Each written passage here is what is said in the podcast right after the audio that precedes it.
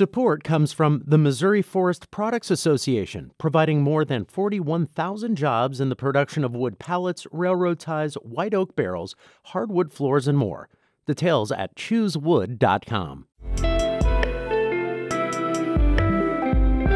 It's Wednesday, November 2nd. This is The Gateway. I'm Wayne Pratt.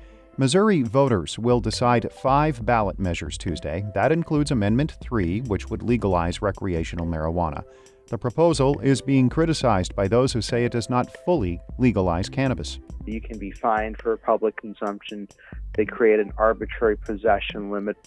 They actually create a constitutional misdemeanor if you exceed their possession limit of three ounces. We'll examine the debate over Amendment 3, and St. Louis Public Radio's Sarah Kellogg will report on the other initiatives on this year's ballot in just a few minutes. Also, we'll have a preview of the St. Louis Kaplan Feldman Holocaust Museum in Creve Coeur, which reopens today. One of the contests being decided by St. Louis County voters Tuesday is the race for county executive. The two candidates have different views about the direction of the state's largest county. St. Louis Public Radio's Rachel Lippman has more from last night's debate. Incumbent Democrat Sam Page took office in 2019 after the resignation of Steve Stenger.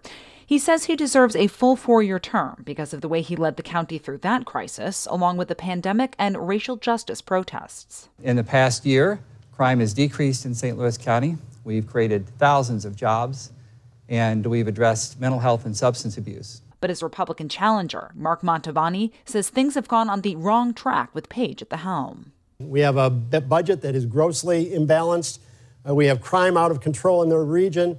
Our government is not uh, performing effectively. A recent poll by a Republican firm shows Page with a five point lead. I'm Rachel Lippman, St. Louis Public Radio. That debate was broadcast on TV station KPLR. The new National Geospatial Intelligence Agency site in North St. Louis will move into the next phase of construction this month. That's when crews will finish the exterior of the building. NGA West executive Sue Pullman says the agency has outgrown its current facility where any visitor must clear background and other security checks. Here, we will have an unclassified area where we can easily bring people in to work on those maps, to work on those processes, to work on uh, the IT, the technology behind those processes. Pullman says the new West headquarters will make it much easier for NGA to work with academics and others inside the geospatial industry in St. Louis. The Regional Arts Commission will distribute roughly $10.5 million in federal pandemic relief money to artists and organizations in St. Louis. St. Louis Public Radio's Jeremy Goodwin reports. The St. Louis Board of Aldermen approved the funding unanimously. The money comes from the American Rescue Plan Act, which Congress passed last year. Mayor Tishaura Jones says she heard from voters that they wanted a chunk of that federal money to support local arts. Countless residents, both north and south of Delmar, emphasized how murals, public art, and everything else would bring pride to our neighborhoods. The St. Louis County Council rejected a similar proposal last week to direct $1.6 million from the county's ARPA funds to RAC. The $10.6 million from the city may only be used by artists and organizations based in St. Louis. Jones says it is the third highest amount of ARPA funds allocated by a U.S. city to the arts. I'm Jeremy Goodwin, St. Louis Public Radio. Hispanic communities throughout the country are honoring loved ones who have died during Day of the Dead. St. Louis Public Radio's Brian Munoz reports on how one local business owner is including the St. Louis community. Leticia Seitz arranges chocolate, bright orange marigolds, and photographs of famous late Mexican icons on an altar in front of Arte Rojo STL, her boutique in South St. Louis. She says this year marks the first time she'll be hosting a community altar celebrating El Dia de los Muertos, and it's open to everyone. This is what we would like to do to share our traditions, our cultural customs with the community who doesn't know about Dia de los Muertos. People who would like to honor their loved ones at the boutique's altar can drop off ofrendas, or small tokens of remembrance, such as photographs or flowers, at the store. I'm Brian Munoz, St. Louis Public Radio.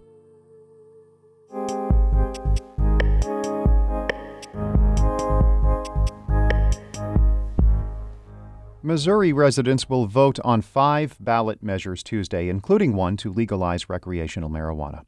St. Louis Public Radio's Sarah Kellogg examines the different measures on the ballot. Of the five measures that voters will decide on, three of them were brought to the ballot by the state legislature. One is required by Missouri's Constitution, and the other made it through the state's initiative petition process. Amendment 1 centers around the state's Treasury Department, asking whether the Treasurer's office should be able to invest in municipal bonds. If passed, it would also allow for the legislature to expand what the Treasurer's office should invest in. Any change would have to be passed by the legislature, approved by the governor, and then further approved by the Treasurer's office.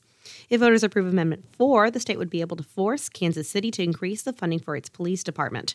The amendment authorizes a law passed by the state legislature this past session that aims at raising the minimum amount Kansas City must allocate to its police department. Amendment 5, the last of the legislature passed amendments, would separate the Missouri National Guard into its own department. Currently, it's under the state's Department of Public Safety. Voters will also have to decide whether they want the state to assemble a convention to revise or amend the state's constitution. Per the state's constitution, this question is required to appear on the ballot every 20 years.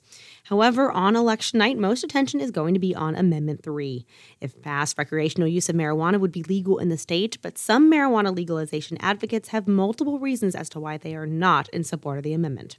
It, it makes everybody think, okay, this is going to work and we're going to have cannabis and it's going to be for everybody. Let's go. Um, and that's not actually the case. That's Democratic Representative Ashley Bland Manlove. During the past state legislative session, Manlove was a co sponsor of a bill that would have legalized the recreational use of marijuana. That legislation had more than 15 sponsors. However, the 76 page bill did not pass, nor did any other legislation that would have legalized marijuana beyond the medical use that is already allowed in Missouri. This means that either voters could choose to pass this amendment or wait and see if the legislature passes a bill in future sessions. John Payne, campaign manager for Legal Missouri 2022, says he believes the legislature should have legalized marijuana already. I don't think they're likely to if this if this does not pass. Uh, I don't think it's likely that they're going to come and uh, pass something that's in any way as comprehensive as what or anything at all, frankly, uh, for the foreseeable future. Payne says the legalization of marijuana would cause fewer arrests and free up more resources for law enforcement. However, there are limitations, including how much marijuana someone could possess at one time. For non medical marijuana patients, the limit would be three ounces, while medical patients would be able to possess up to six. Additionally, fines could still be issued for smoking in public. Eapen Thampy, a lobbyist who is against Amendment 3, says because of the penalties, this isn't truly legalizing the use of marijuana. All of these elements are to me, they're not legalization. In fact, the creation of constitutional uh, use and possession penalties um, are explicitly very contrary to the idea of legalization. Payne says other states that have legalized the adult use of marijuana also have some form of possession limits because it is still a federally prohibited substance. The amendment also makes changes regarding the expungement of charges. Someone currently on probation or parole for certain marijuana law violations would see their sentence automatically vacated and later expunged from their record. Additionally, anyone incarcerated for certain marijuana offenses would be able to petition the court to vacate the sentence, as well as be immediately released from incarceration and their records expunged. Payne says the expungement provisions within the amendment is a reason why voters should approve of it. That's going to affect hundreds of thousands of Missourians with nonviolent marijuana offenses, uh, allowing them to you know have a have a fresh start. But Thampy says there are logistical and practical issues with requiring the circuit courts to implement these new expungement measures. What happens if we get six down, months down the road?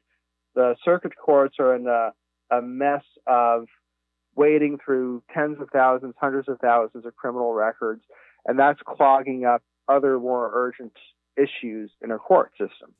Allowing Missourians to use recreational marijuana is only part of the amendment. It also makes changes to the cannabis industry on an economic basis. Under the amendment, Payne says a minimum of 144 new licenses would be issued.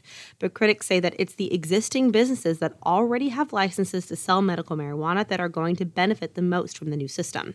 Bland Manlove says because black and brown people have historically been the most negatively impacted by the war on drugs, any initiative or law that legalizes marijuana should have programs that specifically aid the same populations. She calls the amendment's micro license program, which Payne says gives opportunities to groups who have had prior difficulty breaking into the industry a kids' meal. So there's no vertical movement, there's no room for growth. While Legal Missouri 2022 alone has spent millions in its campaign to convince voters to approve of Amendment 3, the amendment's success isn't a guarantee. Recent polls have been mixed. Both Payne and Thampy are confident their respective side will win on November 8th. In Jefferson City, I'm Sarah Kellogg, St. Louis Public Radio. The St. Louis Kaplan Feldman Holocaust Museum in Creve Coeur opens today after a two year, $19 million renovation and expansion. The museum exhibits pack a lot of history, but they also call on visitors to look forward and confront bigotry in today's world. St. Louis Public Radio's Jeremy Goodwin visited the museum early and has this preview. There's an artifact sitting in a glass case at the newly expanded Holocaust Museum that's very small but it makes a big impression. It's a child's brown leather shoe. Allied forces found it at a site where Nazis murdered thousands of Jews. It's very small. It fits right about in the palm of my hand. That's the museum's director of education, Helen Turner. You know, no matter how much research we conduct, or how many books we read, or how many interviews we do, we will never ever know the owner of that shoe. Um, and so the shoe for me is such a representation of how much was lost during the Holocaust um, and a reminder that we speak for all of the people who were murdered. The exhibits here tell the story of the Holocaust chronologically, from the increasing prevalence of Nazi propaganda in the 1930s to the sometimes epic journeys Holocaust survivors made after World War II. At one video station, visitors can trace the journeys specific families took on their way from war torn Europe to St. Louis. You learn about the legal hurdles they had to pass, see their photos and travel papers. Holocaust researcher Amy Lutz is the museum's communications manager.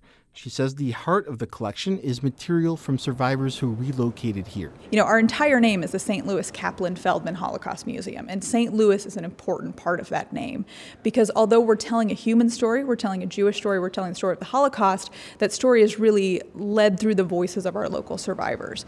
There's the ID bracelet Ben Fainer secretly made for himself while a slave laborer in German occupied Poland. The suitcase that Holocaust survivor Leo Wolf brought with him to St. Louis. And photos of other survivors, years later in Missouri with their grandchildren. Turner, the director of education, says this museum is not just concerned with the past seeing that evolution of anti Semitism and how it can bob and weave with the moment is really important to also understanding anti Semitism today. We can bring it right up to the present to talk about, you know, how do you read Facebook? How do you interact with Twitter or Instagram? Some of that work will happen in what the museum calls its Impact Lab. That's a space where visitors will walk through a 15 minute program looking at the spiral of hate when stereotyping leads to prejudice, then discrimination, violence, and ultimately genocide. Turner says visitors will talk with experts about how to intervene when they see an instance of hate or discrimination and learn about the work of people like Native American activist Wilma Mankiller, Martin Luther King Jr., and other black civil rights leaders. Our visitors can see that they stand shoulder to shoulder with these active allies. The only thing separating you from them is action. And what will your action be? The number of hate crimes against Jewish people had been decreasing in the U.S. until 2016. Now they're increasing rapidly every year, according to the Anti Defamation League.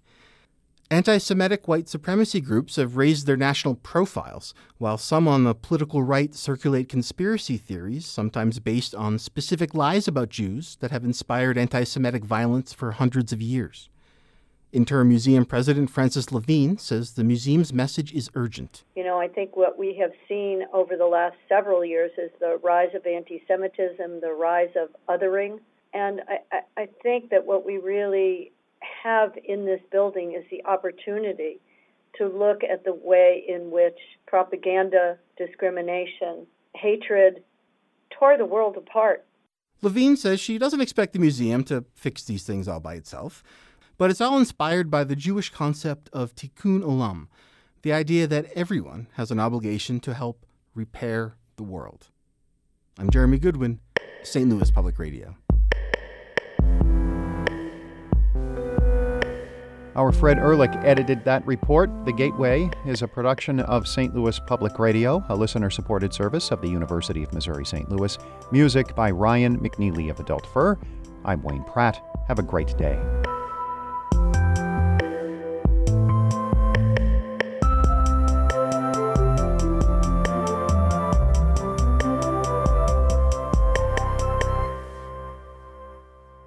Support comes from the Missouri Forest Products Association, providing more than 41,000 jobs in the production of wood pallets, railroad ties, white oak barrels, hardwood floors, and more.